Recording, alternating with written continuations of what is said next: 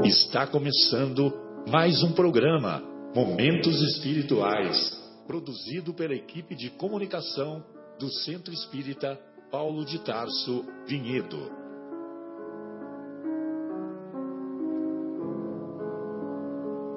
Se guardas contigo o estigma do sofrimento, indagando pela solução dos velhos problemas do ser e da dor, se percebes a nuvem que prenuncia a tormenta e o vórtice traiçoeiro das ondas em que navegas, vem conosco.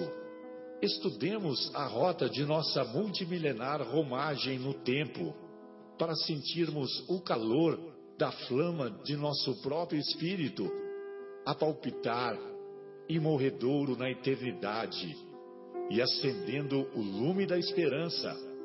Perceberemos juntos em exaltação de alegria que Deus, o Pai de infinita bondade, nos traçou a divina destinação para além das estrelas.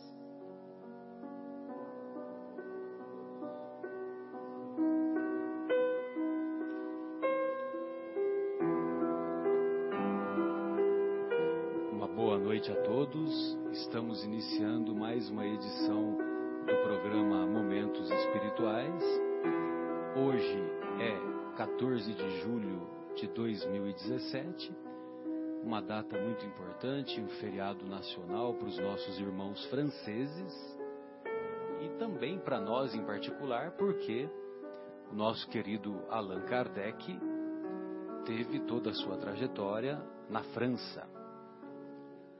Passou um tempo na Suíça também, onde ele estudou lá no colégio de Iverdun, na Suíça, quando ele foi aluno do professor Pestalozzi. Muito bem. Estamos iniciando mais uma edição do programa, programa produzido pelo Departamento de Comunicação do Centro Espírita Paulo de Tarso, aqui de, do, do município de Vinhedo. Estamos na companhia do nosso querido Marcos Melo, do nosso querido Guilherme e hoje discutiremos e estudaremos o capítulo 17 de O Evangelho segundo o Espiritismo, capítulo intitulado Sede Perfeitos. É, antes de iniciarmos a, as nossas reflexões, Marcos, Guilherme, é, eu gostaria de é, agradecer a presença do, do nosso querido uh, Francisco Cajazeiras, que esteve aqui conosco, fazendo, proferindo uma bela, uma bela preleção, uma bela exposição a respeito do valor terapêutico do perdão. E a nossa casa ficou muito feliz com a presença dos dos amigos o Francisco Cajazeiras, a sua esposa Regilane, também o nosso querido Arnaldo de Capivari, aqui de Capivari, pertinho de Campinas, uh, ele que é o, um dos um dos editores da, da, da editora M e que uh, e que publica e que edita algumas obras que foram escritas pelo nosso querido Francisco Cajazeiras. O Francisco Cajazeiras ah, tem alguns livros ah, que ele que ele tem publicado, inclusive como médium, não só como estudioso, mas como médium. É, e tem um que eu particularmente estou interessado em adquirir, chamado Conselhos Mediúnicos, que foi ditado pelo espírito do professor Herculano Pires. É. E nós, nós tivemos a grata satisfação de recebê-lo é, em nossa residência antes da antes da, da palestra que foi à noite, né, Marcos? Então ele é, ele tomou um café lá conosco por volta das três e meia da tarde e inclusive até não sei como é que eu vou fazer, mas nós até gravamos o programa E, e depois o, gravamos essa, esse, esse bate-papo, né? essa entrevista bate-papo. E a nossa, a nossa intenção depois é, é, disponibilizar, inclusive com a permissão dele, disponibilizar no, no YouTube. Como fizemos com o Geraldinho, com o Andrei, com o Agnaldo, é, com o Agnaldo Paviani, né? Se não me engano é Paviani, né? O nome dele. E também com a, com a professora, com a professora e pesquisadora Anete Guimarães. Então, é, nós ficamos muito contentes, muito satisfeitos com a presença. Andrei Moreira, eu falei o Andrei Moreira. É, é, e foi muito, foi uma experiência muito, muito gratificante receber a presença carinhosa desses nossos amigos que vieram do Ceará, vieram do Ceará, né, lá de Fortaleza, onde eles moram, para trazer para compartilhar conosco os seus conhecimentos e a sua e a sua experiência também no campo mediúnico. Muito bem. Então entrando no tema de hoje, ah, Sede Perfeitos, o capítulo 17 de O Evangelho segundo o Espiritismo, nós vamos encontrar lá no, no Sermão do Monte, capítulo 5 do Evangelho, das anotações do evangelista Mateus, então nós vamos encontrar um trechinho que já foi estudado aqui algumas semanas atrás, que é um complemento do amai os vossos inimigos, né? Então ele diz assim, é, lógico que quem diz é o nosso mestre que deve ser para nós não objeto de culto, e sim modelo de comportamento. Não objeto de culto, mas modelo de comportamento, que é a grande mensagem que ele veio nos trazer há dois mil anos, e há dois mil anos nós, nós, no recesso das nossas consciências, temos ouvido o convite de segui-lo verdadeiramente. Não sei se isso pode ser comparado com o canto do cisne, mas vale a pena essa reflexão. Muito bem. Então, lá no, na, nas anotações do evangelista Mateus, nós vamos encontrar assim, lá no capítulo 5. Amai os vossos inimigos, fazei o bem aos que vos odeiam e orai pelos que vos perseguem e caluniam. Porque, se somente amardes os que vos amam, que recompensa tereis disso? Não fazem assim também os publicanos? Se unicamente saudardes os vossos irmãos, que fazeis? Se unicamente saudardes os vossos irmãos, que fazeis com isso mais do que outros? Não fazem o mesmo os pagãos? Sede, pois, vós outros perfeitos, como perfeito é o vosso Pai celestial. Então, quando ele nos convida, né, o finalzinho do amai os vossos inimigos, se, se nós, quando nós, melhor dizendo, quando nós formos capazes de amar integralmente os nossos inimigos, os nossos opositores, certamente que poderemos considerar isso como a apoteose da perfeição. Né? A apoteose da perfeição. A apoteose é, a, é o desfile da escola de samba campeã, não é isso, Guilherme? A apoteose da, de, quando tem a, as escolas de samba campeãs. então, que é, ela, ela vai se apresentar justamente para mostrar, né? Para mostrar o todo o desfile que foi eleito considerado o melhor, etc, etc, né? Mas dá uma olhadinha aí, apoteose. Então, apoteose é o ato de divinizar ou endeusar uma pessoa. De divinizar ou endeusar uma pessoa. O que mais? Tem outro aqui, é, a ação de incluir entre os deuses. Perfeito. O que mais? É porque é uma, uma palavra de origem grega, né? Só tem esses dois? Não, tem vários. É que tem tantos aqui quando a gente dá o, uma pesquisada. Deixa eu ver aqui o que mais.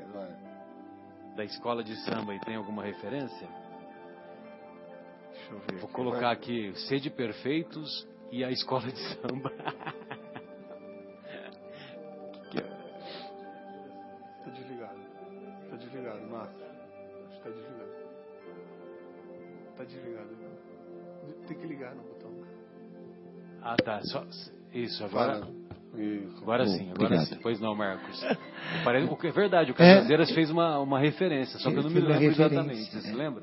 Então, é exatamente essa aqui que, eu- que é, amai os perfeito, vossos né? inimigos, é? Fazei o bem aos que vos odeiam e orai pelos que, vos perseguem e caluniam. Você complementou, inclusive, É, quando ele inclusive é que ele deixou, a- é, ele começou o, comentário e deixou para a plateia se manifestar. né? Isso. Aí então eu peguei, orai pelos que vos perseguem e Isso, exatamente. É, porque é, o- é o. Ele falou sobre o perdão, né? Pelo. O É, o do- valor valor terapêutico terapêutico do, do perdão, perdão. exatamente. Que tem tudo a ver também com essas passagens. né? Exato. Achei que ó, esse termo também é amplamente utilizado no âmbito artístico, principalmente para se referir ao ápice de um espetáculo ou ao fim de uma cena que foi feita com maestria. Ah, agora exatamente. Então, por isso que tem a apoteose, né? A praça da apoteose, Isso. quando tem o desfile das O término campeãs. termina na praça é da o, o apoteose. término, que é para comemorar os. O, como é que é o que eles falam aí, finalzinho? É, Ao fim de uma cena que foi feita com ao Maestria. fim de uma cena que foi feita com maestria. Legal. Exatamente. Muito bem. Então, é, nós podemos considerar dessa maneira, né? É lógico que a nossa, a nossa trajetória como espíritos eternos que somos, nós somos um espírito eterno vi- vivendo uma experiência na carne, como viveremos outras tantas experiências na carne ainda. Mas na verdade, olha só que curioso, né? Agora eu vou fazer uma, colocar uma minhoca na cabeça dos espíritas, né? Porque é o seguinte, na verdade nós só temos uma vida, né? Então quando os nossos irmãos, os nossos irmãos, eles se negam a aceitar a reencarnação, em parte eles estão corretos, né? Porque nós só temos uma vida. é uma a vida espiritual é uma só. Né? A trajetória desde o átomo até a evolução para chegarmos ao arcanjo, a vida espiritual é uma só de cada um de nós. Só que, só que nós também temos a experiência de vivenciar na carne as a, aquilo que é necessário para para a evolução espiritual de cada um de nós. Exatamente. Então, ora nós vivenciamos a experiência é, num corpo saudável, ora num corpo doente, para valorizarmos a saúde, ora vivenciamos uma experiência social como pessoa dotada é, de patrimônio financeiro melhor, mais elevado, ora como pessoas mais humildes financeiramente e assim por diante, né? Para vivenciar. Ora, reencarnamos como pessoas bonitas do ponto de vista físico, ora como pessoas não tão atraentes É isso mesmo. e assim por diante. Então a, a vida espiritual é única, só que a vida da matéria é que são múltiplas, múltiplas existências na matéria. Muito É bem. isso mesmo. E ah, então quando quando Jesus coloca Deus como modelo de perfeição, sede pois vós outros perfeitos, como perfeito é o vosso Pai celestial. Então, quando ele fala, quando o mestre nos diz para nós imitarmos Deus, é para que tenhamos uma referência, não para que nós nos igualemos a Deus, porque Deus é um só. Seria Deus né? é único e seria impossível. Sim. Mas nós podemos nos aproximar dele. Como Jesus certamente já é já é vice-deus há muito tempo, né? É. 5 bilhões de anos, que é o tempo que a, que a Terra que a Terra existe, segundo os estudiosos. Então, 5 bilhões de anos, Jesus, como governador planetário, já era vice-deus. Né? Ele já Sim. era um espírito próximo da perfeição. Naquela época, Então, quer dizer, há 5 bilhões ele já era Pois perfeito. é, há 5 bilhões, porque... Porque ele criou o planeta, É, imagina, para chegar ele é nesse espírito ponto. construtor de planetas, É. exatamente. Construtor de planetas. E, e- e ele fez um curso que nós não fizemos ainda, né? Acho que nem o Guilherme fez. E olha que é difícil, hein? Que é o curso de gestor de planetas, Puxa. né? É ou não é?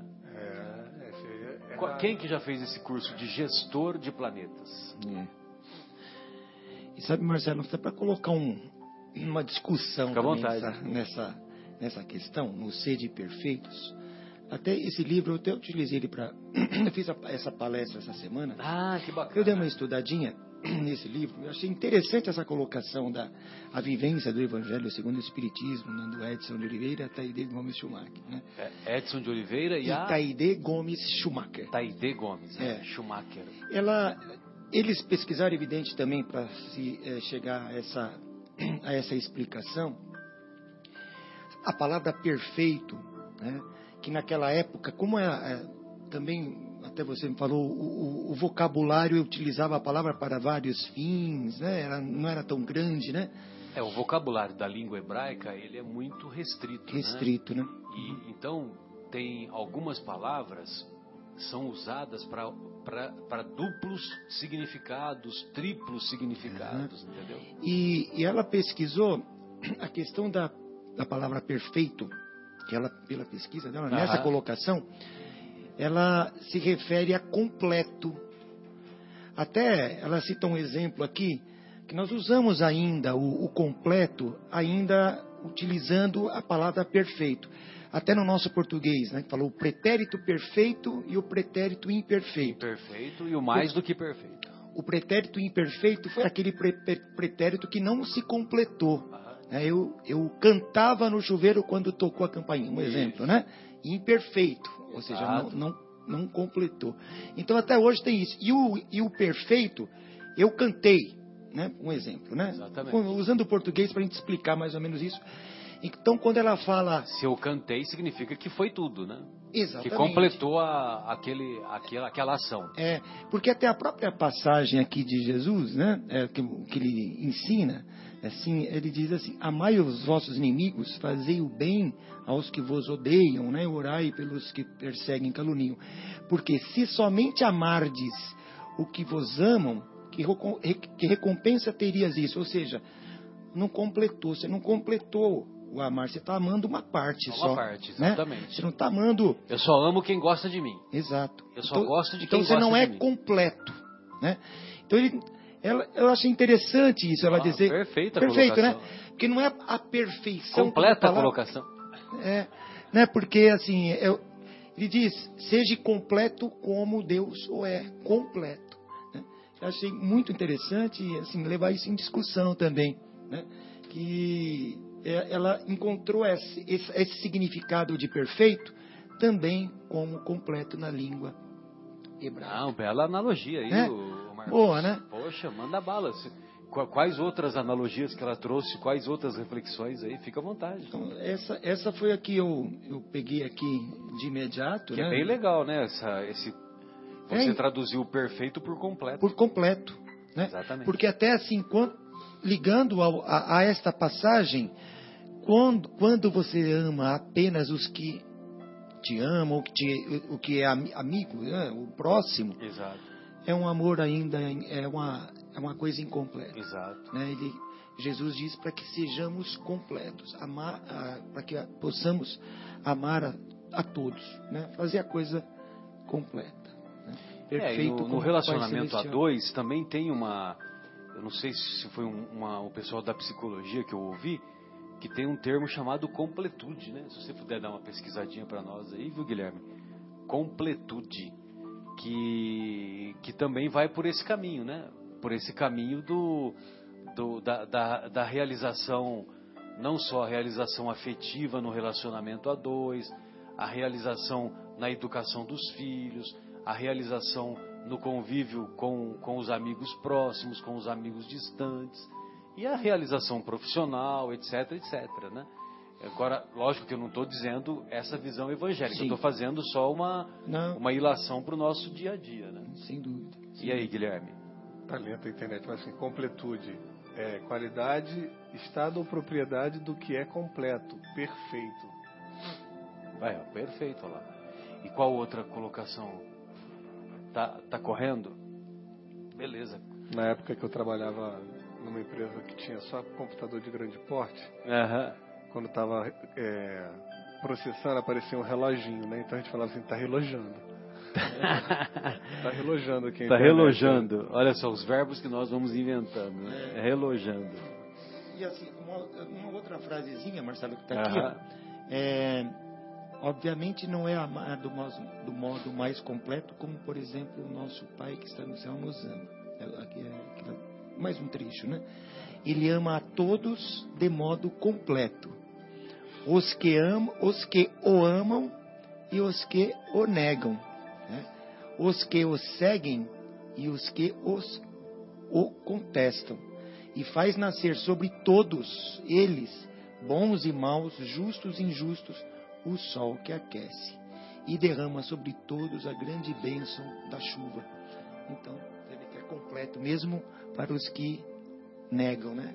Exatamente.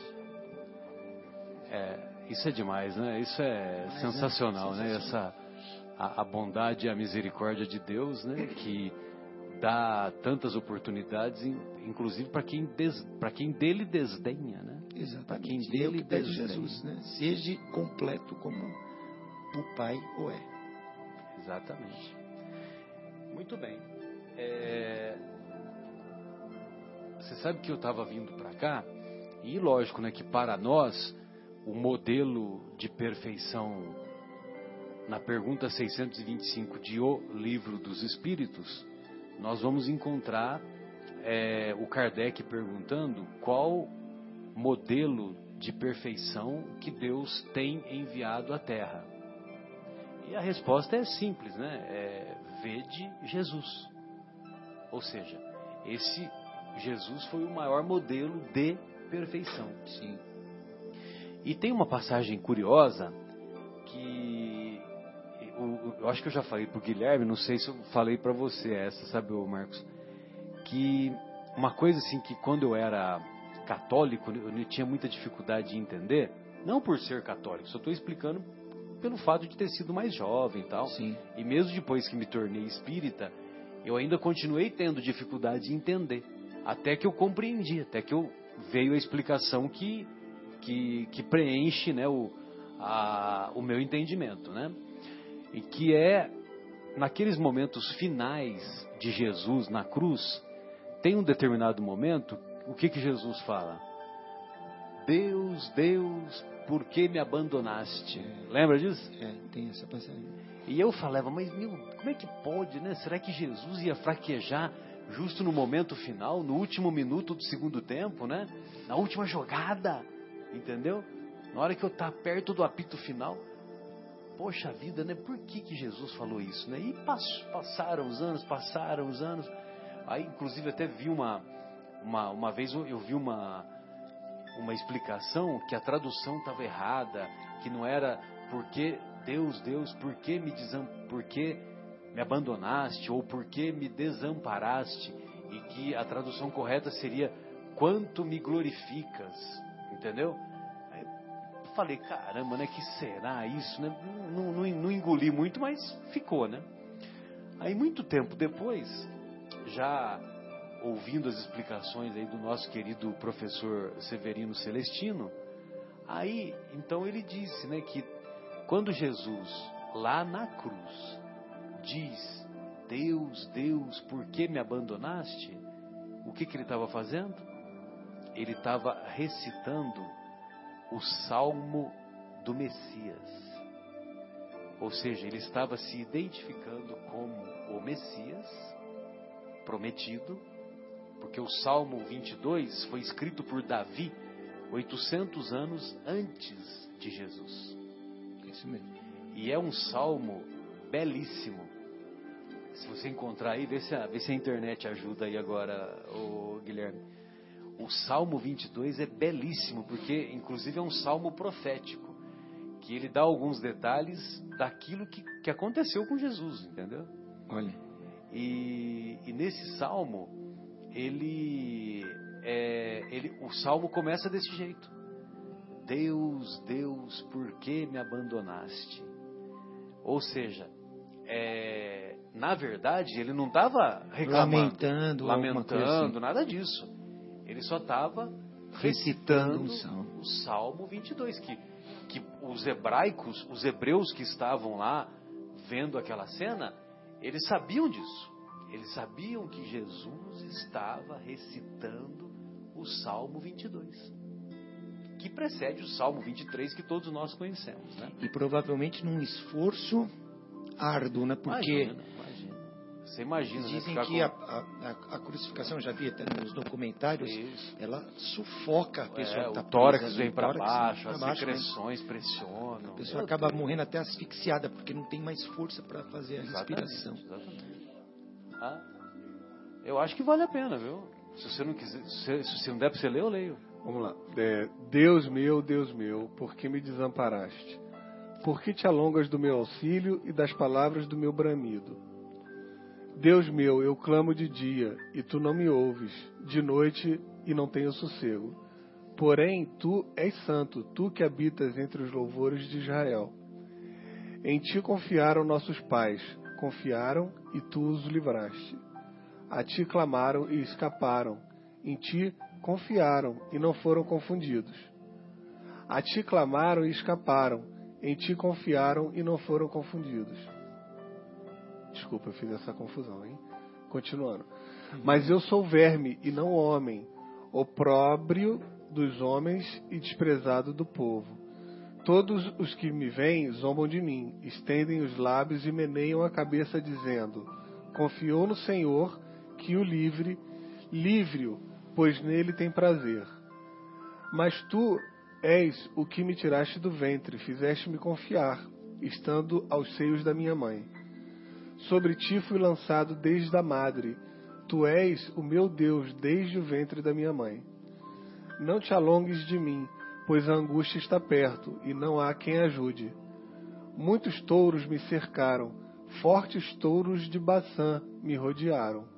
Abriram contra mim suas bocas, como um leão que despedaça a que ruge, e que ruge. Como água, me derramei e todos os meus ossos se desconjuntaram. O meu coração é como cera, derreteu-se no meio das minhas entranhas. A minha força se secou como um caco, e a língua se me pega ao paladar, e me puseste no pó da morte. Pois me rodearam cães, o ajuntamento de malfeitores me cercou, transpassaram-me as mãos e os Aju- pés. Olha lá, ajuntamento de, de malfeitores, né? Ele, ele foi crucificado do lado de dois ladrões, transpassaram as mãos e os pés. Poderia contar todos os meus ossos, eles vêm e me contemplam. Repartem entre si as minhas vestes e lançam so- sorte sobre a minha roupa. lançam sorte sobre a roupa e as vestes, para ver quem, quem quer ficar com as vestes de Jesus. Que era um costume que eles faziam lá. Mas tu, Senhor, não te alongues de mim, força minha, apressa-te em socorrer-me. Livra minha alma da espada e a minha predileta da força do cão. Salva-me da boca do leão, sim, ouviste-me, das pontas dos bois selvagens. Então declarei o teu nome a meus irmãos, louvar-te-ei no meio da congregação. Vós que temeis o Senhor, louvai-o. Todos vós, semente de Jacó, glorificai-o. E temei-o todos vós, semente de Israel. Porque não desprezou nem abominou a aflição do aflito, nem escondeu dele o seu rosto. Antes, quando ele clamou, o ouviu. O meu louvor será, o meu louvor, o meu louvor será de ti, na grande congregação. Pagarei os meus votos perante os que te temem. Os mansos comerão e se fartarão. Louvarão ao Senhor os que o buscam. O vosso coração viverá eternamente. Todos os limites da terra se lembrarão e se converterão ao Senhor, e todas as famílias das nações adorarão perante a tua face. Porque o reino é do Senhor e ele domina entre as nações. Todos os que na terra são gordos comerão e adorarão, e todos os que descem, descem ao pó se prostrarão perante ele, e nenhuma e nenhum poderá reter a vida e nenhum poderá reter viva a sua alma. Uma semente servirá, será declarada ao Senhor a cada geração. Chegarão e anunciarão a sua justiça ao povo que nascer, porquanto ele o fez. Sensacional, né? É, lindo mesmo. Você viu só os detalhes, né? Incrível, hein? E é 800 anos antes. Exatamente. E ele glorifica, né? Mesmo assim, era um- ele glorifica a Deus, né? Com toda essa situação do, Ele do recita salmo salmo. profético, exatamente. Muito bom. Ah, até uma- até- onde está você? Lembra que eu escrevi? Cadê você? Ou então, no, às vezes eu escrevo para o Fábio, né, que é de Minas, né? Aí eu escrevo assim, onde você está? Você tá. que mineiro vai, Ô, vai é, diminuindo tudo, né? é, Bom, então nós estamos estudando o, o capítulo 17, é, Sede Perfeitos, de O Evangelho segundo o Espiritismo. E vale a pena nós vermos esses comentários, nós analisarmos esses comentários que o nosso querido Kardec fez, quando ele dá a, as qualidades do, do homem de bem. Como, quando ele descreve aquilo que o homem de bem é, deve ter como, como base em seu comportamento. Então ele diz assim: o verdadeiro homem de bem é o que cumpre a lei de justiça, de amor e de caridade na sua maior pureza. Evidentemente que nós estamos distantes de sermos pessoas desprovidas de impurezas, mas nós devemos nos esforçar para buscarmos um comportamento ético elevado.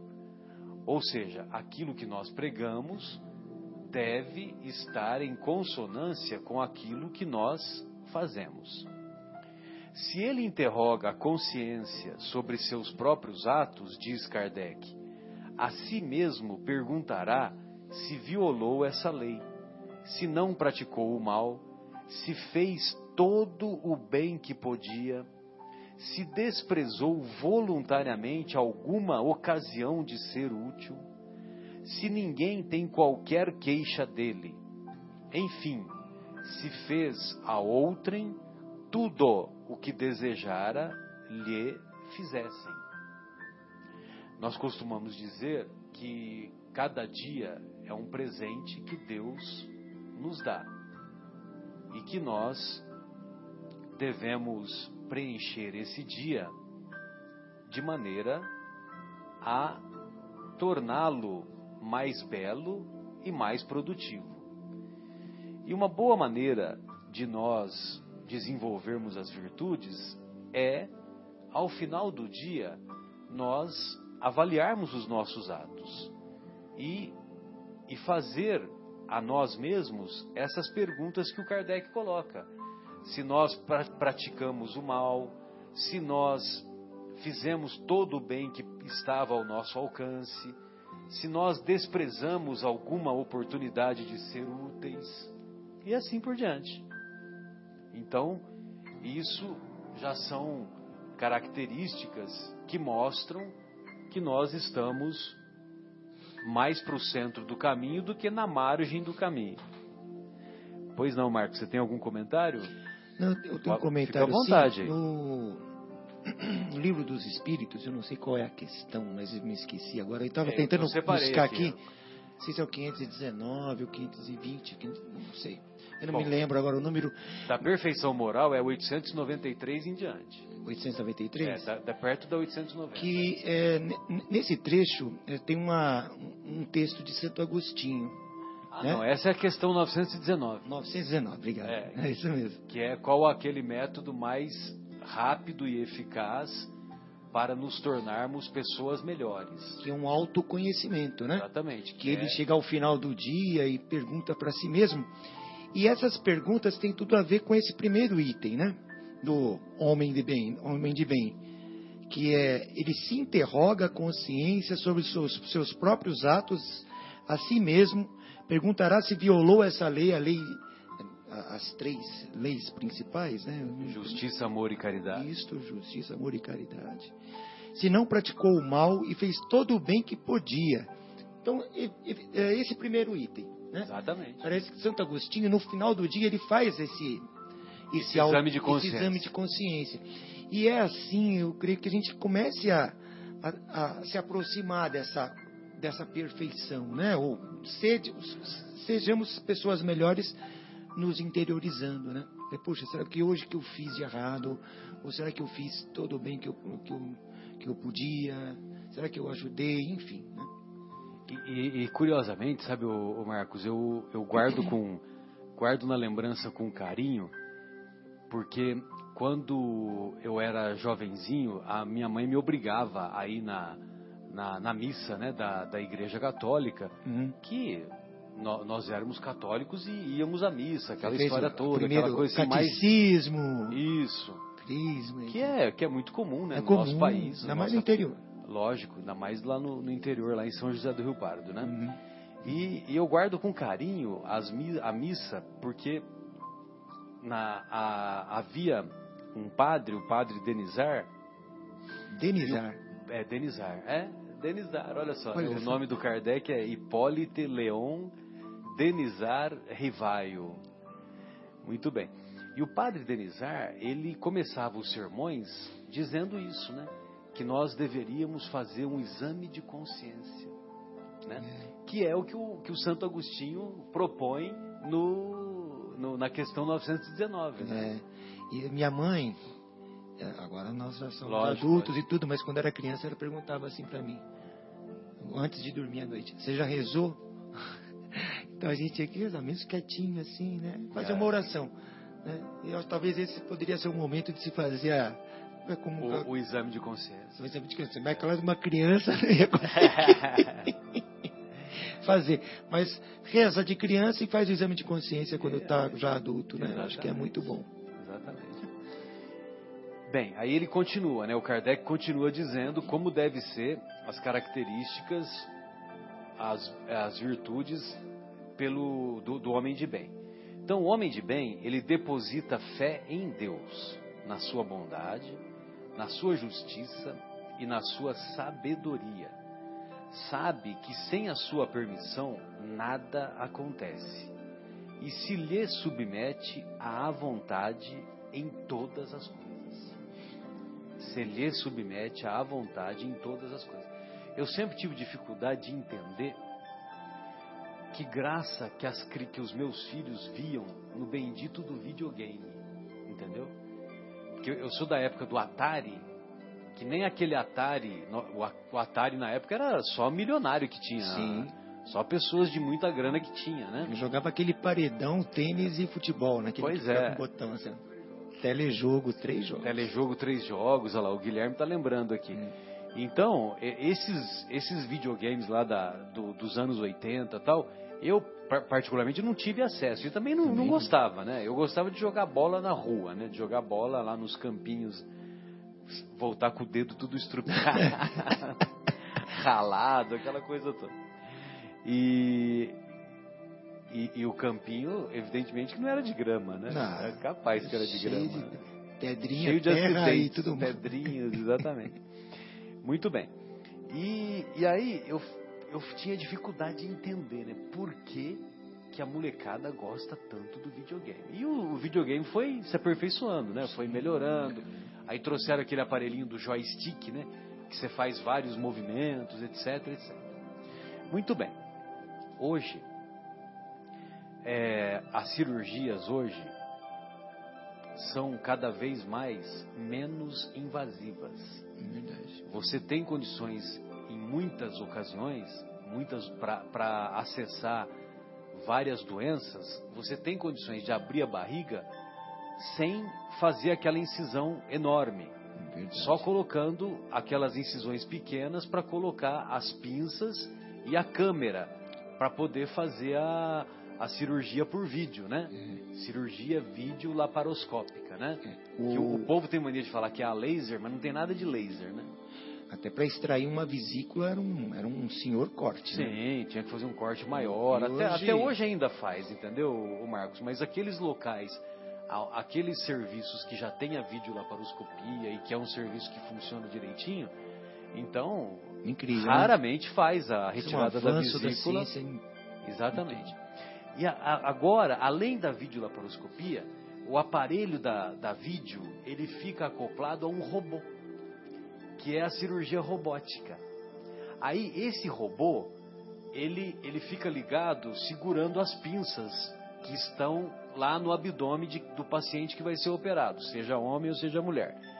Então, essas pinças ficam lá já colocadas né, no abdômen e tal, tudo direitinho e ficam acopladas, ligadas no robô.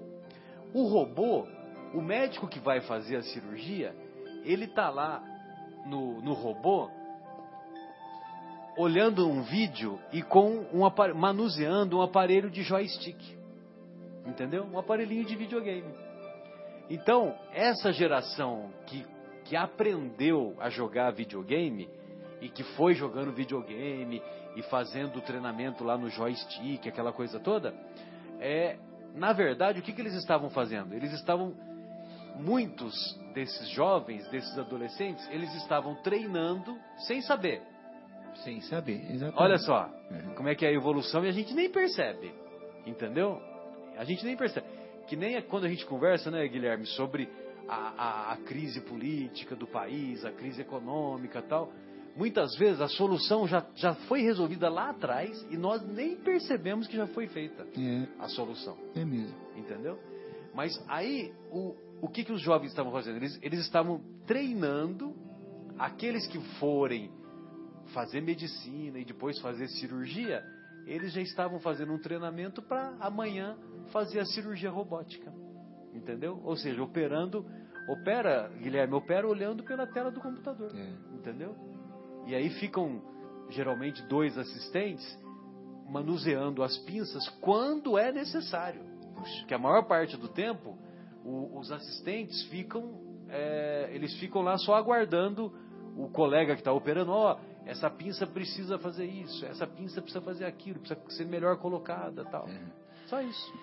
É, daqui a pouco até essas cirurgias vão ser à distância, né? Tudo por uma questão. Então, não, isso já, é feito. Já é feito, né? É, já é feito, mas, mas aí seria assim, Só aquele vídeo- momento final. videoconferência tal. Então você pega lá um profissional que é mais habilitado, aí você convida esse profissional, aí o profissional ele participa dando os palpites, Sim. né? Ma- é, não necessariamente É necessária a equipe não ali presente, evidente. manuseando, Uhum, né? uhum. entendeu? Mas lógico que ele pode dar palpite, sim. Hoje, é interessantíssimo. Então, quer dizer, deposita, olha só, por isso que eu estou falando, né, o joystick, o videogame e a fé em Deus, né? O que, que tem a ver, né? É. Olha só, o homem de bem, ele deposita fé em Deus, na sua bondade, na sua justiça e na sua sabedoria. É. Sabe que sem a sua permissão nada acontece. E se lhe submete à vontade em todas as coisas. Então aquilo que eu não entendia, que os meus filhos gostavam, né, daquelas porcariadas lá de videogame, aí o tempo mostrou que tem uma finalidade e uma finalidade útil. É. Daquela coisa. Moleque, larga esse negócio aí que você não para, você não tira a mão disso aí, você não desgruda disso. Pode estar sendo preparado para o futuro, Exatamente. né? Exatamente. É, o, o homem de bem, ele tem fé no futuro. Razão porque coloca os bens espirituais acima dos bens temporais. Evidentemente que isso, isso é, uma, é uma virtude que nós estamos distantes de praticar. É. Porque ainda nós somos muito terra a terra, nós colocamos os nossos interesses materiais ainda num primeiro plano. Mas vale a pena nós mudarmos e refletirmos essa, nessa decisão, porque quando nós chegarmos do lado de lá, né, o que vai ser cobrado de nós, ou de nós, nós mesmos vamos nos cobrar daquilo que fizemos. Para a grande maioria de nós aqui, né, encarnados, o, o futuro é o amanhã, né? É a semana que vem, é o mês que vem, o ano que vem. né? É esse é o futuro. e As pessoas enxergam esse futuro. E É o próximo pensam- boleto a ser pago. É, não, não, não vê o futuro espiritual, né? Outras vidas que virão. Por isso que não dão valor aos bens espirituais. Querem resolver o agora. Quero deixar para o meu filho não sei o quê, enfim. Né? Ou seja, pensam no material, só no material. Pensam no futuro, parece como se fosse a última vida, né? a única Sem dúvida. encarnada. Sabe, o homem de bem, sabe que todas as vicissitudes da vida, todos os reveses da vida, todas as dores, todas as decepções são provas ou expiações e as aceita sem murmurar. Porque aceitar murmurando, aceitar reclamando também não adiantou nada. Não aprendeu a lição e vai ter outra cacetada pela frente. Exatamente. Vai ter outra cacetada, não porque Deus é cruel, porque Deus fez as suas leis. Se nós não passamos na prova, outra prova tem que ser feita. Entendeu? Verdade. Outra prova tem que ser feita. Simples assim. É. Nós, nós não. ou, a- muitas vezes a gente não é reprovado nas provas do- da universidade, do colegial, e a gente vai lá implorar para o professor dar uma segunda chance. Então, Deus, Deus não é pobre de misericórdia. Deus dá quantas chances forem necessárias. Mas a gente tem que se submetê-las. né? A gente apela ao conselho de classe. É, exatamente. Aí seria o conselho dos, dos benfeitores espirituais. É, né? será que ele. Vamos dar mais um ponto positivo para ele ou não? É, Acabar ponto positivo, não. ah, ponto positivo, é isso mesmo, né? positivo. Que é a expressão que o pessoal usa, né? Lá no Rio eles usavam essa expressão também, ponto positivo. Eu pergunto pra você, viu, Guilherme, que eu tenho a impressão que o Rio é um outro mundo, entendeu? E, e- e é, tá cada vez mais diferente do, do mundo de São Paulo. Tive lá semana passada, mas eh, nesse quesito, pelo menos na época que eu era estudante, usava a mesma expressão. Usava a mesma expressão. Dá um ponto positivo. Legal. O homem de bem, ele é possuído do sentimento de caridade e de amor ao próximo. Ele faz o bem pelo bem.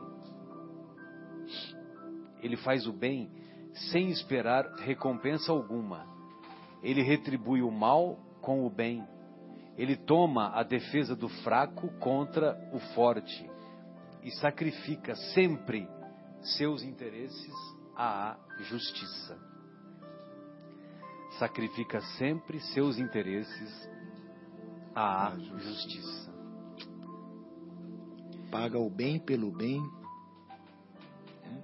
Retribui o mal com o bem. Retribui o mal com o bem. Orai pelos que vos perseguem e caluniam. Né? Então, quer dizer, é mais ou menos isso que a gente tem que, que ter como, como norte. É. Embora é difícil, é difícil, é difícil, é difícil. Vou aproveitar essa É difícil. e, pe- e pedir para o nosso querido Guilherme ler essa, essa, essa mensagem 216, viu, Guilherme? Intitulada Receita Difícil, do, da obra Vivendo o Evangelho, do nosso querido André Luiz. Aqui. Receita difícil, é. Compreenda a dificuldade, conviva com a indulgência. Mantenha a esperança, esqueça a maldade. Sofra sem reclamar. Fortaleça a coragem. Desculpe o outro, ajude o próximo. Perdoe a ofensa. Releve a ironia. Sirva sem exigir. Sustente a fé. Cumpra o dever. Trabalhe sempre. Fuga, fuja da vingança. Afaste a violência. Supere o egoísmo. Busque a humildade. Cultive a abnegação. Combata o orgulho. Tolere a impertinência. Exercite o amor incondicional. É realmente muito difícil a receita do Evangelho para a conquista da perfeição. Mas Jesus não exige santificação imediata, apenas pede o esforço da renovação íntima. Muito legal, né? Tudo legal. Lógico que nós não vamos virar anjos em, após 70, 80, 90 anos de existência. Todos sabemos que é difícil. Mas se nós nos esforçarmos, E, e o Haroldo diz, né, eu assisti a palestra dele do Ser de Perfeitos, ele fala assim, nós estamos condenados a serem, sermos perfeitos. Cedo ou tarde nós vamos chegar a ser perfeitos. Então não adianta nem brigar contra isso, né? Você pode até não ser agora, mas poderá passar milênios e milênios e milênios, mas nós vamos alcançar a perfeição. Nós estamos condenados a sermos perfeitos, estamos né? condenados, né? exatamente. Né? Nós seremos perfeitos num, num momento. Porque o Espírito já não... fomos condenados, né? Já fomos, é. né? Nós, o, o, Espírito não regride, né? Ele só anda, anda para frente, né? Só.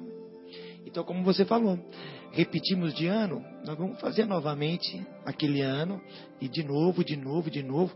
Fica aquele aluno grandão numa classe dos pequenininhos, até ele aprender aquela lição e passar de ano. E assim vai galgando ano a ano. Passando vergonha, né? Passando... Passando vergonha, né? Porque é. se nós estamos junto com os pequenininhos de novo, né? Pode mudar de colégio. Muito bem. É, ele também é possuído do sentimento de caridade, de amor ao próximo, faz o bem pelo bem, já foi. Encontra, o homem de bem, ele encontra satisfação nos benefícios que espalha, nos serviços que presta, no fazer felizes os outros, nas lágrimas que enxuga, nas consolações que prodigaliza aos aflitos. Seu primeiro impulso é para pensar nos outros antes de pensar em si. É para cuidar dos interesses dos outros antes do seu próprio interesse. O egoísta, ao contrário, calcula os proventos e as perdas decorrentes de toda ação generosa. O Geraldinho conta que o Chico, muitas vezes ele saía para fazer as peregrinações pela periferia e ele ia visitando e ele fazia questão de entrar na casa das pessoas, não para fazer serviço de inspeção, né? Mas para ver a real situação, né? E muitas vezes ele via que naquela época, na época antiga, né? Então havia o fogão a lenha. E naquele dia, o fogão a lenha não havia sido aceso. Por quê? Não tinha o que Porque não tinha o que fazer. Então, quer dizer, aquilo para ele era um motivo de muita dor, de muito sofrimento. E isso dava muita força para ele, para ele fazer mais e mais. Né? O homem de bem é bom, humano e benevolente para com todos. Benevolente é aquele que tem boa vontade, né? Benevoluntas, do latim benevoluntas. Então, o homem de bem é bom, humano e benevolente para com todos, sem distinção de raças nem de crenças, porque em todos os homens vê irmãos seus. Em todos os homens vê irmãos seus. Isso é uma coisa que eu particularmente admiro na doutrina espírita. É, veja você, né, que e, não que nós sejamos mais do que os outros, viu, Guilherme? Muito longe disso, né? Porque o, o, a, o movimento espírita no Brasil e no, e no mundo, ele é feito por homens. E se os homens são imperfeitos, evidentemente que há imperfeição. Mas, uma coisa assim que, que muito me admira ah, no, no, na, no, serviço assistencial da, da, grande maioria das casas espíritas é que ah, muitas, muitas casas espíritas assistem inúmeras famílias. Né? Tem casa espírita que, que ajuda 10 famílias, uhum. tem outras casas que ajudam 35. A nossa atualmente ajuda 90 famílias. E não é, é fácil ajudar 90 famílias, não, né? Não é vocês é veem, né? Vocês veem lá que o Farid está sempre fazendo as campanhas, e pizza disso, e lasanha, feijoada. e feijoada, que é para manter né, a, a situação. Né? É. E nunca foi perguntado para nenhuma família, nunca, aliás, no questionário está abolido lá, não se pergunta qual a religião que aquela família professa. Isso mesmo. Podem pegar lá o questionário, você vai ver. Entendeu? Então não interessa qual que é a, a religião. E nós sabemos né, que a maioria das casas espíritas age assim também. É. Tem imperfeições? Tem imperfeições. Né? Mas esse item nós nos sentimos felizes por esse motivo. Respeita, o homem de bem respeita nos outros todas as convicções sinceras, e não lança anátema aos que, como ele, não pensam. Então, muitas vezes, nós estamos diante do, dos nossos irmãos que professam outras denominações religiosas e, uh, e nós, cabe a nós respeitar esses, esses nossos queridos irmãos. Sim. Nós não, não nos julgamos mais do que eles. Também não nos julgamos menos.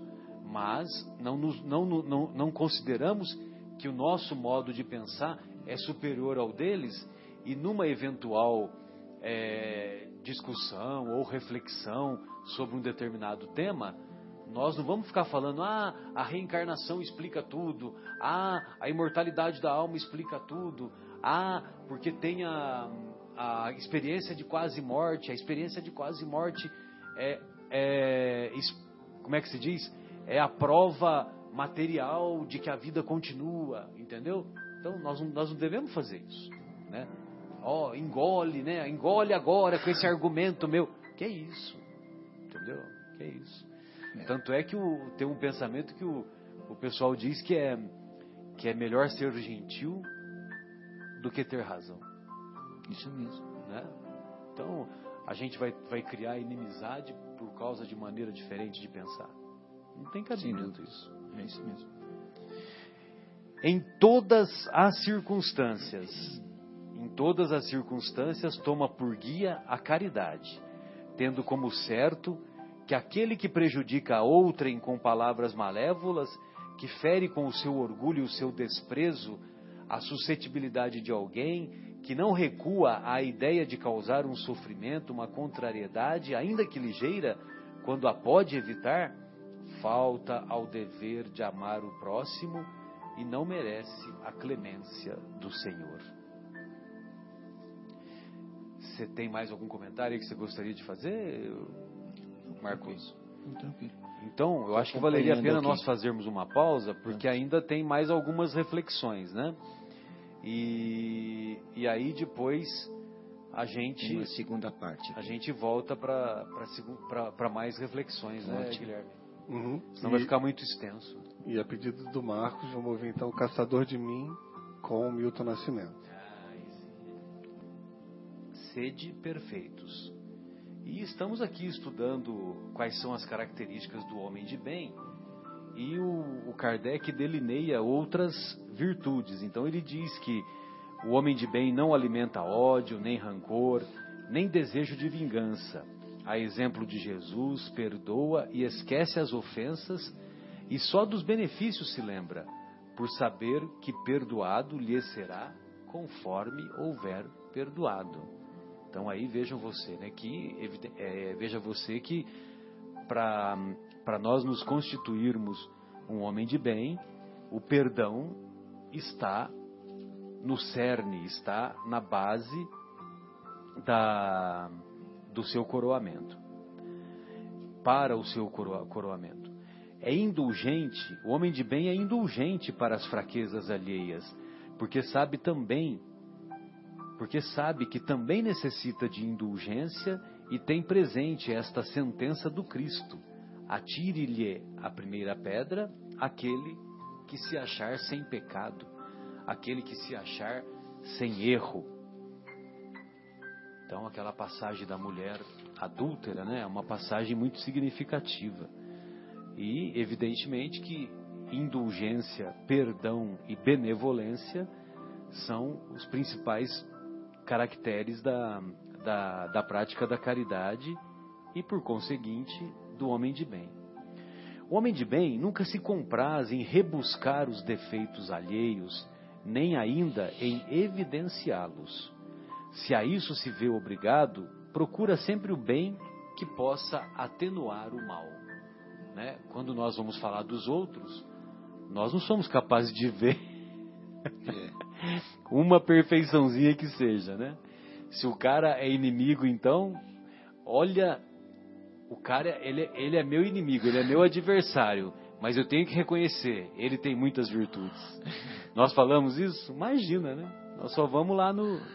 Vamos já logo no, no, no, no fígado, né? fígado, né? O homem de bem estuda suas próprias imperfeições e trabalha sem parar em combatê-las. Todos os esforços emprega para dizer no dia seguinte que alguma coisa traz em si de melhor do que na véspera. Muito Esse deveria ser o nosso esforço permanente, né? Colocar aquela plaquinha do sem parar, não só no carro, mas na nossa mente. Né? É. O homem de bem não procura dar valor ao seu espírito nem aos seus talentos, a expensas de outrem.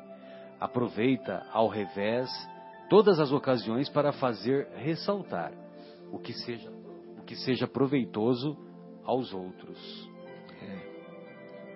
Não se envaidece, né? Com, Não com se envaidece, envaidece da sua riqueza. Manda bala, Marcão. Não, não, não, desculpa, eu estava eu tava citando o Empolgado, né? Não, o envaidecer também pelo valor do seu espírito e pelos seus talentos, né? Sim, Que às vezes sim. tem pessoas que, evidente, nós, nós estamos numa prova de, num planeta de provas e expiações, mas não estamos todos no mesmo nível, Não, né? não. Evidente, tem alguém, tem, tem pessoas com mais talentos do que outros, tem posição social maior do que outra, até no- na questão de inteligência, esforço, enfim.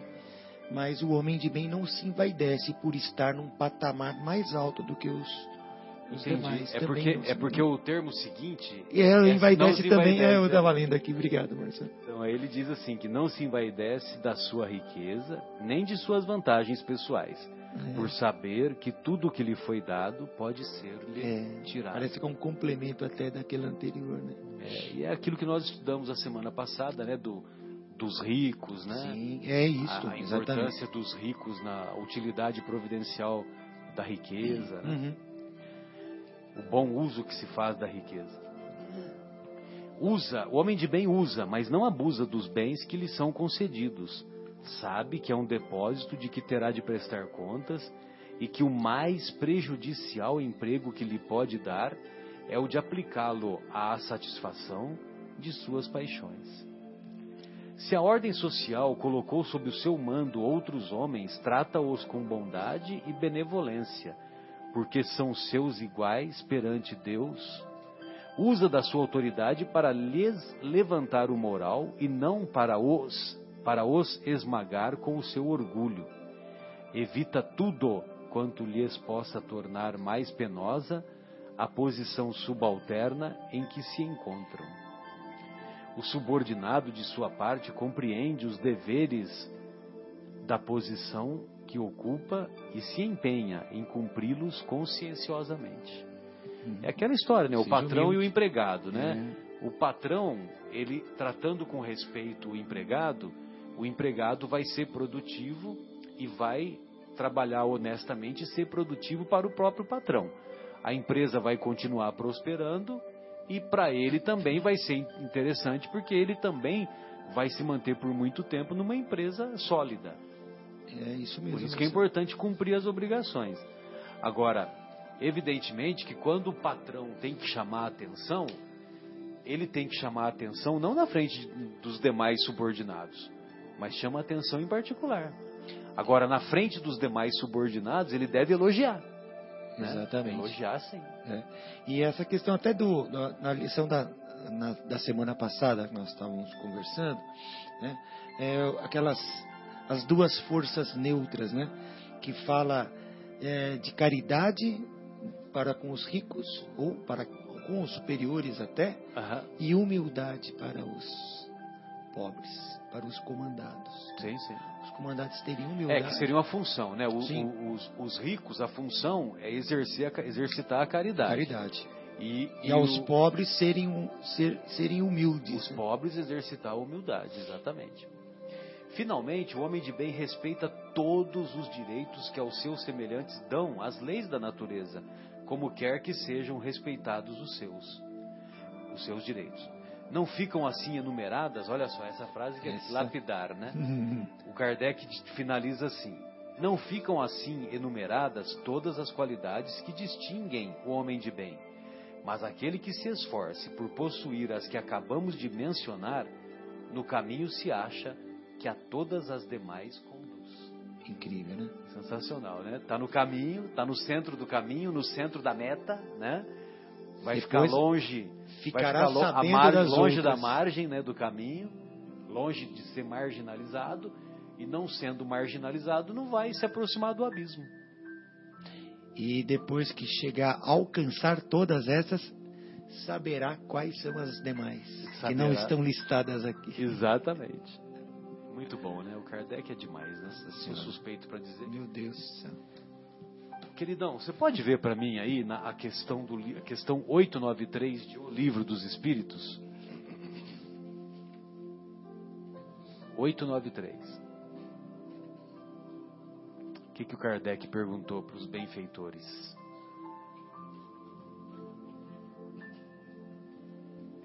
Chegou?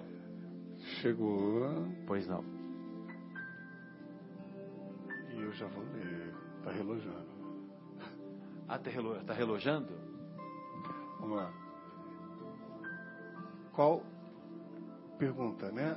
893. É. Qual a mais meritória de todas as virtudes? É essa? É. E qual a resposta? A resposta veio.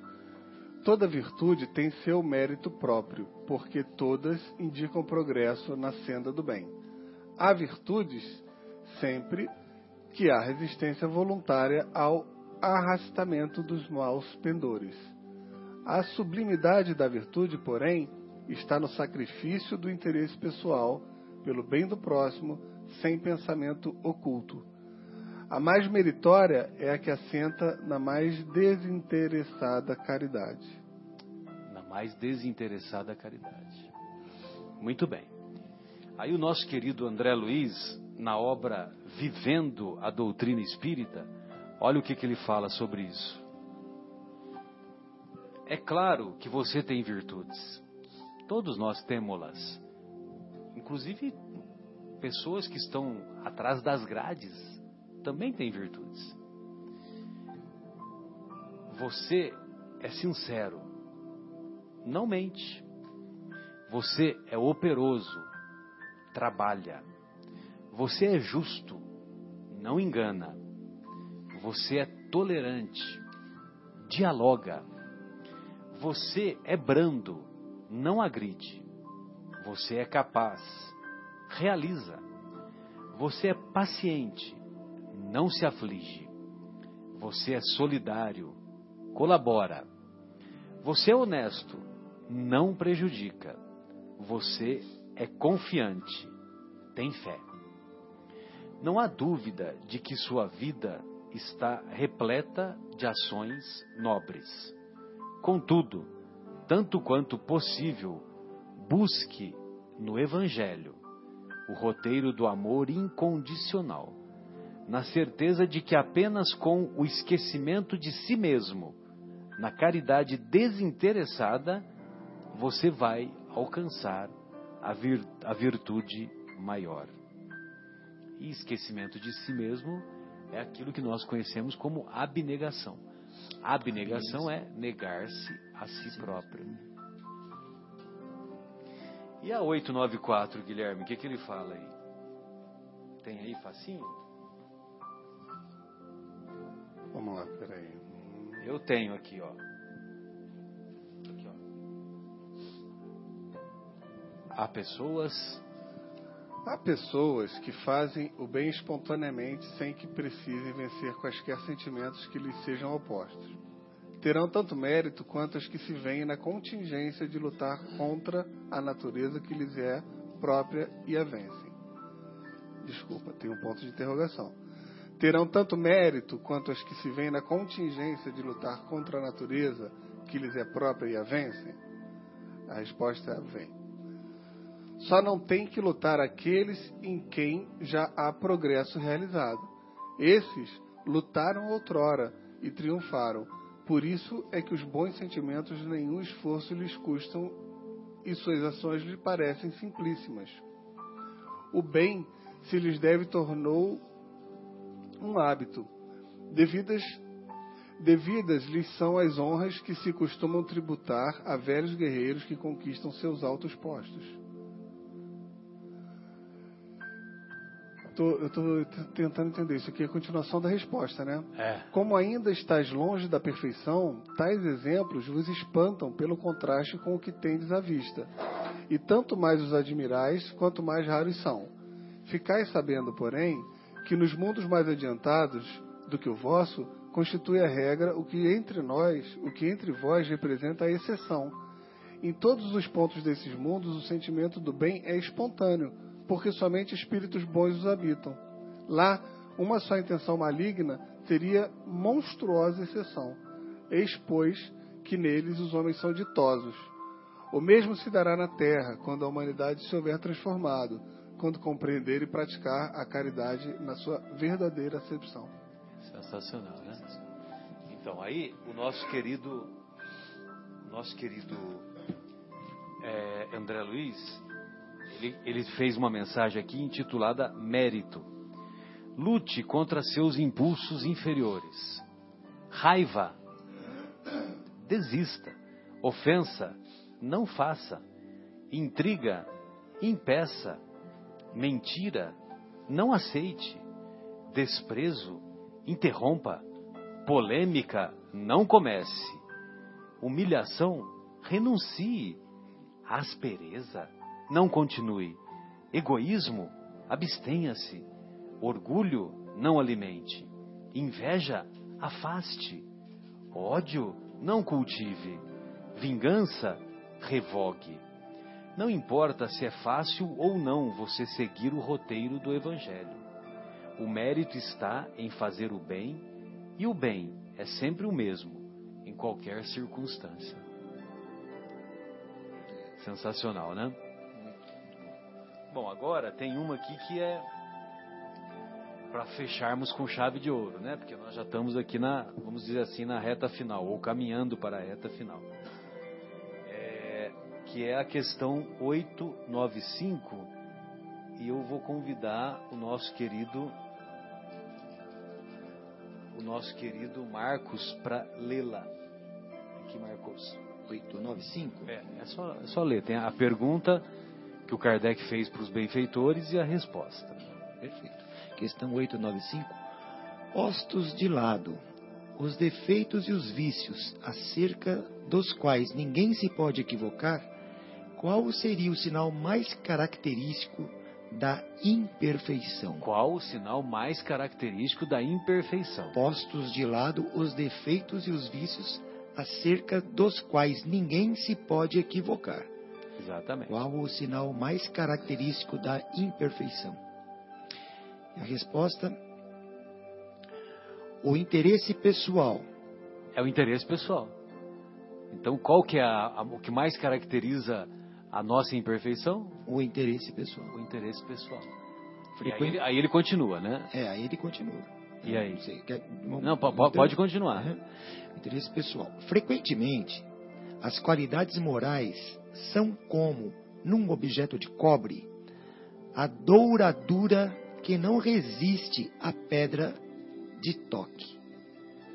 Pode um homem possuir qualidades reais que levam o mundo a considerá-lo homem de bem.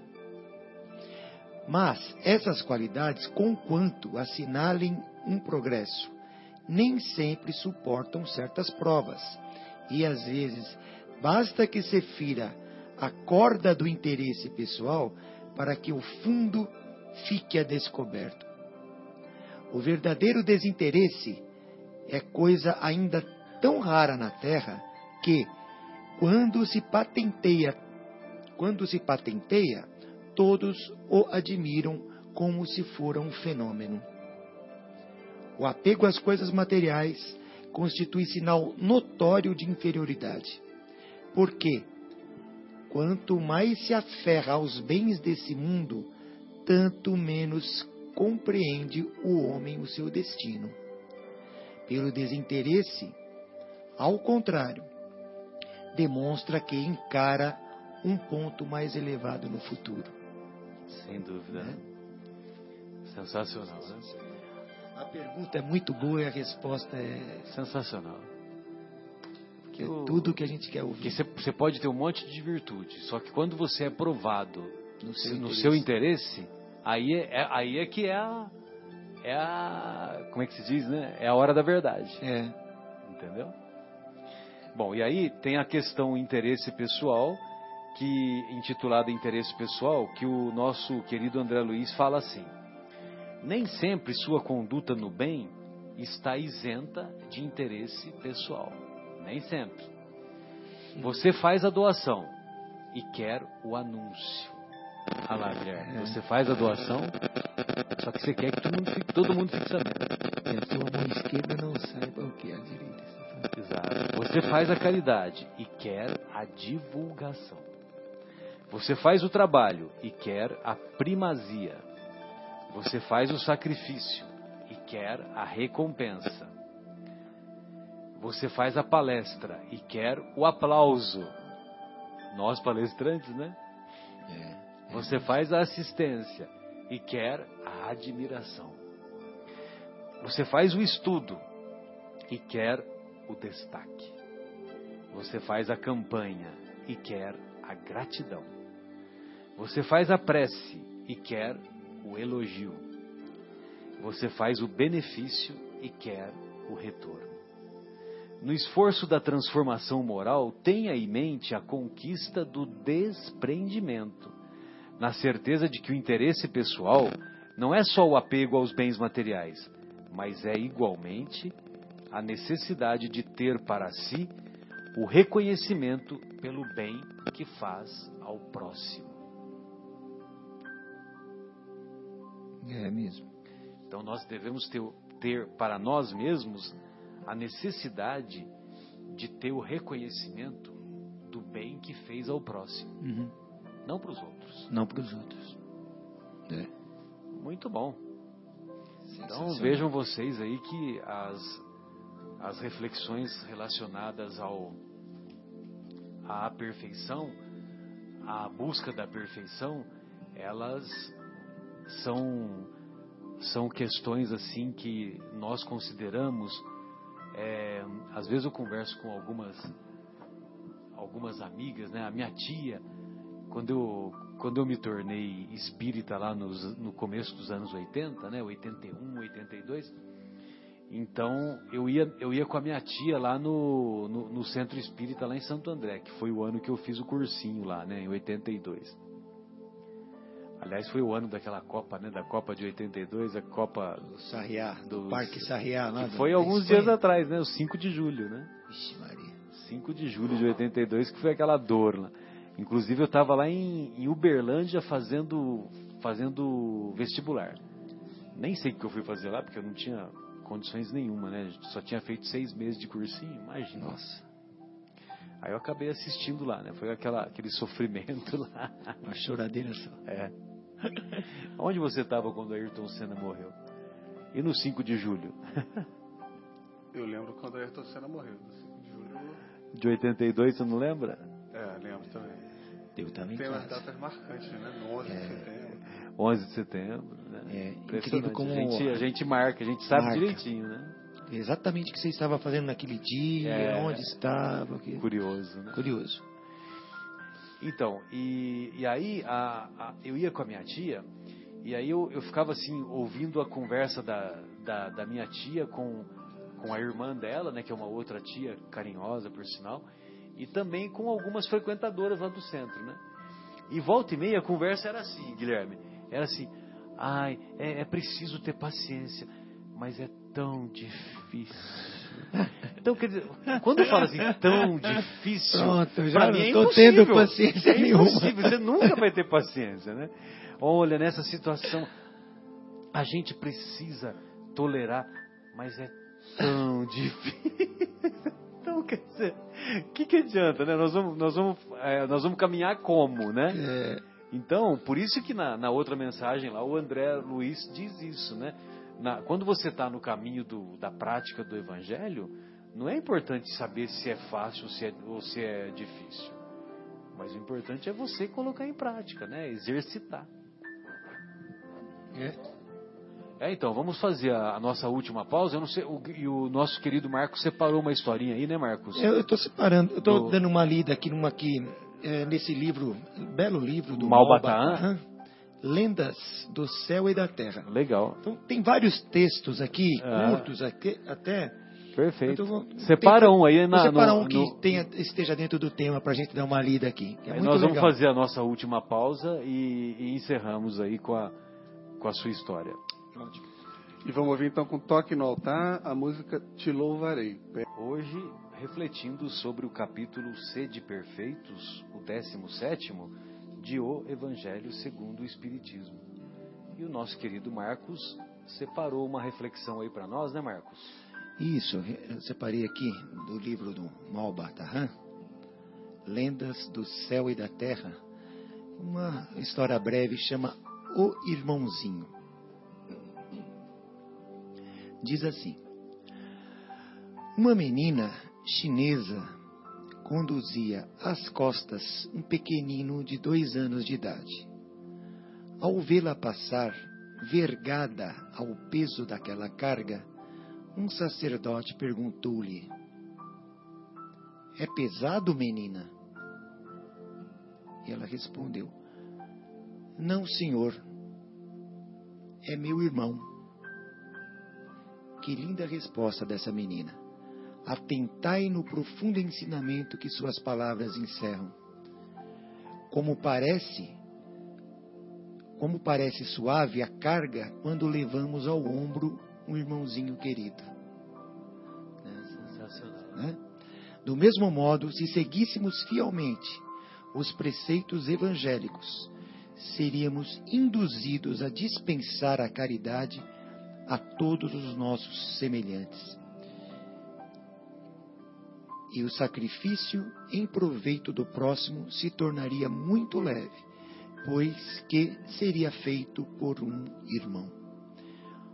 Ó Jesus, divino modelo da caridade, dai-me aqueles puros sentimentos de amor ao próximo de que nos deixastes tão admiráveis exemplos. Fazei, Senhor, que eu ame santamente os meus semelhantes por amor de vós, que nunca deles suponha mal, que lhes acudam em suas necessidades e que, sofrendo suas fraquezas nesse mundo por amor de vós, possa um dia cantar com eles vossos louvores no céu. Lindo, né? Sensacional. É, perguntou para ela assim: simples. é né? pesado? Não, não, é meu irmão. Meu irmão. Ou seja, não interessa se está pesado, se não está. Está fazendo pelo irmão, é, é leve, né? Nesse considera.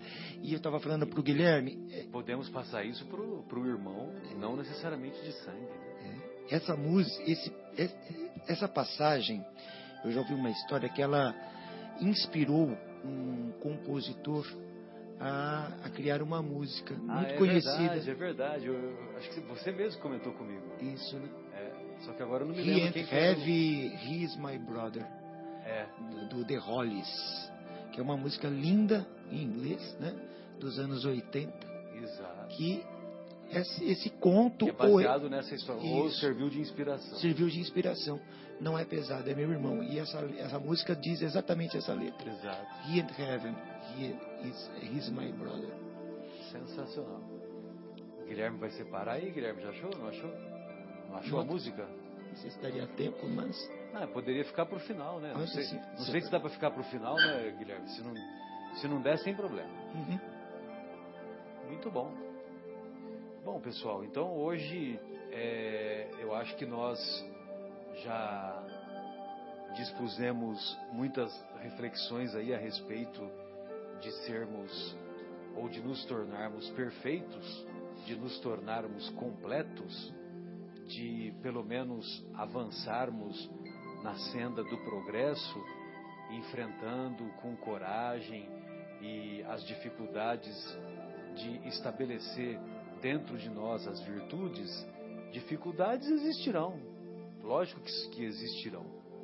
Mas Você pede vale a pena colocarmos é, em prática, em prática permanente, esse esforço de nos tornarmos melhores no dia a dia, de nos tornarmos mais pacientes, mais tolerantes, de nos tornarmos menos egoístas, menos orgulhosos, de valorizarmos os companheiros de jornada, não só não só os da, os da nossa convivência no lar, como também os nossos amigos, os nossos amigos, não só os nossos amigos do dia a dia, como também os amigos distantes, e também valorizarmos os nossos os nossos adversários, os nossos opositores. Porque os nossos opositores, eles são portadores de mensagens que os nossos amigos não têm coragem de falar para nós. É mesmo. Os nossos opositores, eles são portadores de mensagens que eles mexem na nossa ferida, nas feridas do nosso orgulho, do nosso egoísmo, e é um estímulo para que nós nos esforcemos, pelo menos, para nos tornarmos pessoas melhores, para corrigir aquelas imperfeições. Sem dúvida. E, evidentemente, né, que também vale a pena nós deixarmos é, bem claro isso no nosso íntimo, de que a pior das imperfeições é o interesse pessoal. É mesmo. Então vamos colocar, vamos nos esforçar para que esse interesse pessoal esteja se diluindo dentro do nosso mundo íntimo cada vez mais. É. E seguir aí o Santo, Santo Agostinho, né? Fazer aquele balanço final do dia. O balanço final, exatamente. Porque não é o balanço final da Rádio Globo. Não. Fazer aquela aquela é, exame de consciência, aquela autoavaliação, que provavelmente o dia, o dia seguinte você pensará nisso e talvez faça diferente, melhor, né? Do que fez um dia anterior. Se fizermos isso diariamente, eu acredito que seja um caminho muito bom para Sem dúvida, sem dúvida. para corrigirmos alguns defeitos. Vamos corrigindo. Né? Muito bem, então que do nosso do nós desejamos que que esse essas reflexões que compartilhamos com os nossos ouvintes possam ser úteis para a nossa caminhada evolutiva, não só nossa como daqueles que nos ouvem e nos despedimos, né, com essas reflexões. Um abraço carinhoso ao nosso querido Fauzi, que nos prestigia permane- eh, permanentemente lá na zona norte da capital. Um abraço carinhoso à nossa querida Sônia, minha esposa querida, aos meus filhos, o Vitor e o Giovanni, e aquele abraço, Marcos e Guilherme. Suas despedidas, fiquem à vontade. Obrigado, Marcelo, pela oportunidade. Queridos amigos, os ouvintes, um grande abraço a todos. Aos meus queridos familiares, minha esposa também, Margarete, minhas filhas, Beatriz e Amanda. E o pessoal de Minas, amanhã estarei aí, em Alfenas. Ah, que delícia, hein? Vamos lá ver minha querida mãe e, e todos os parentes. Então, Pão de queijo, opa, com certeza. couve. Um grande abraço a todos, então, uma boa semana. Fiquem com Deus. Até a próxima sexta, se Deus assim permitir. E aqui é o Guilherme. É, bom, consegui a música, então vocês vão ouvir depois da, do anúncio da rádio. Vamos ouvir então a música He Ain't Have You, He's My Brother, com The Hollies na sequência. Um abraço a todos e até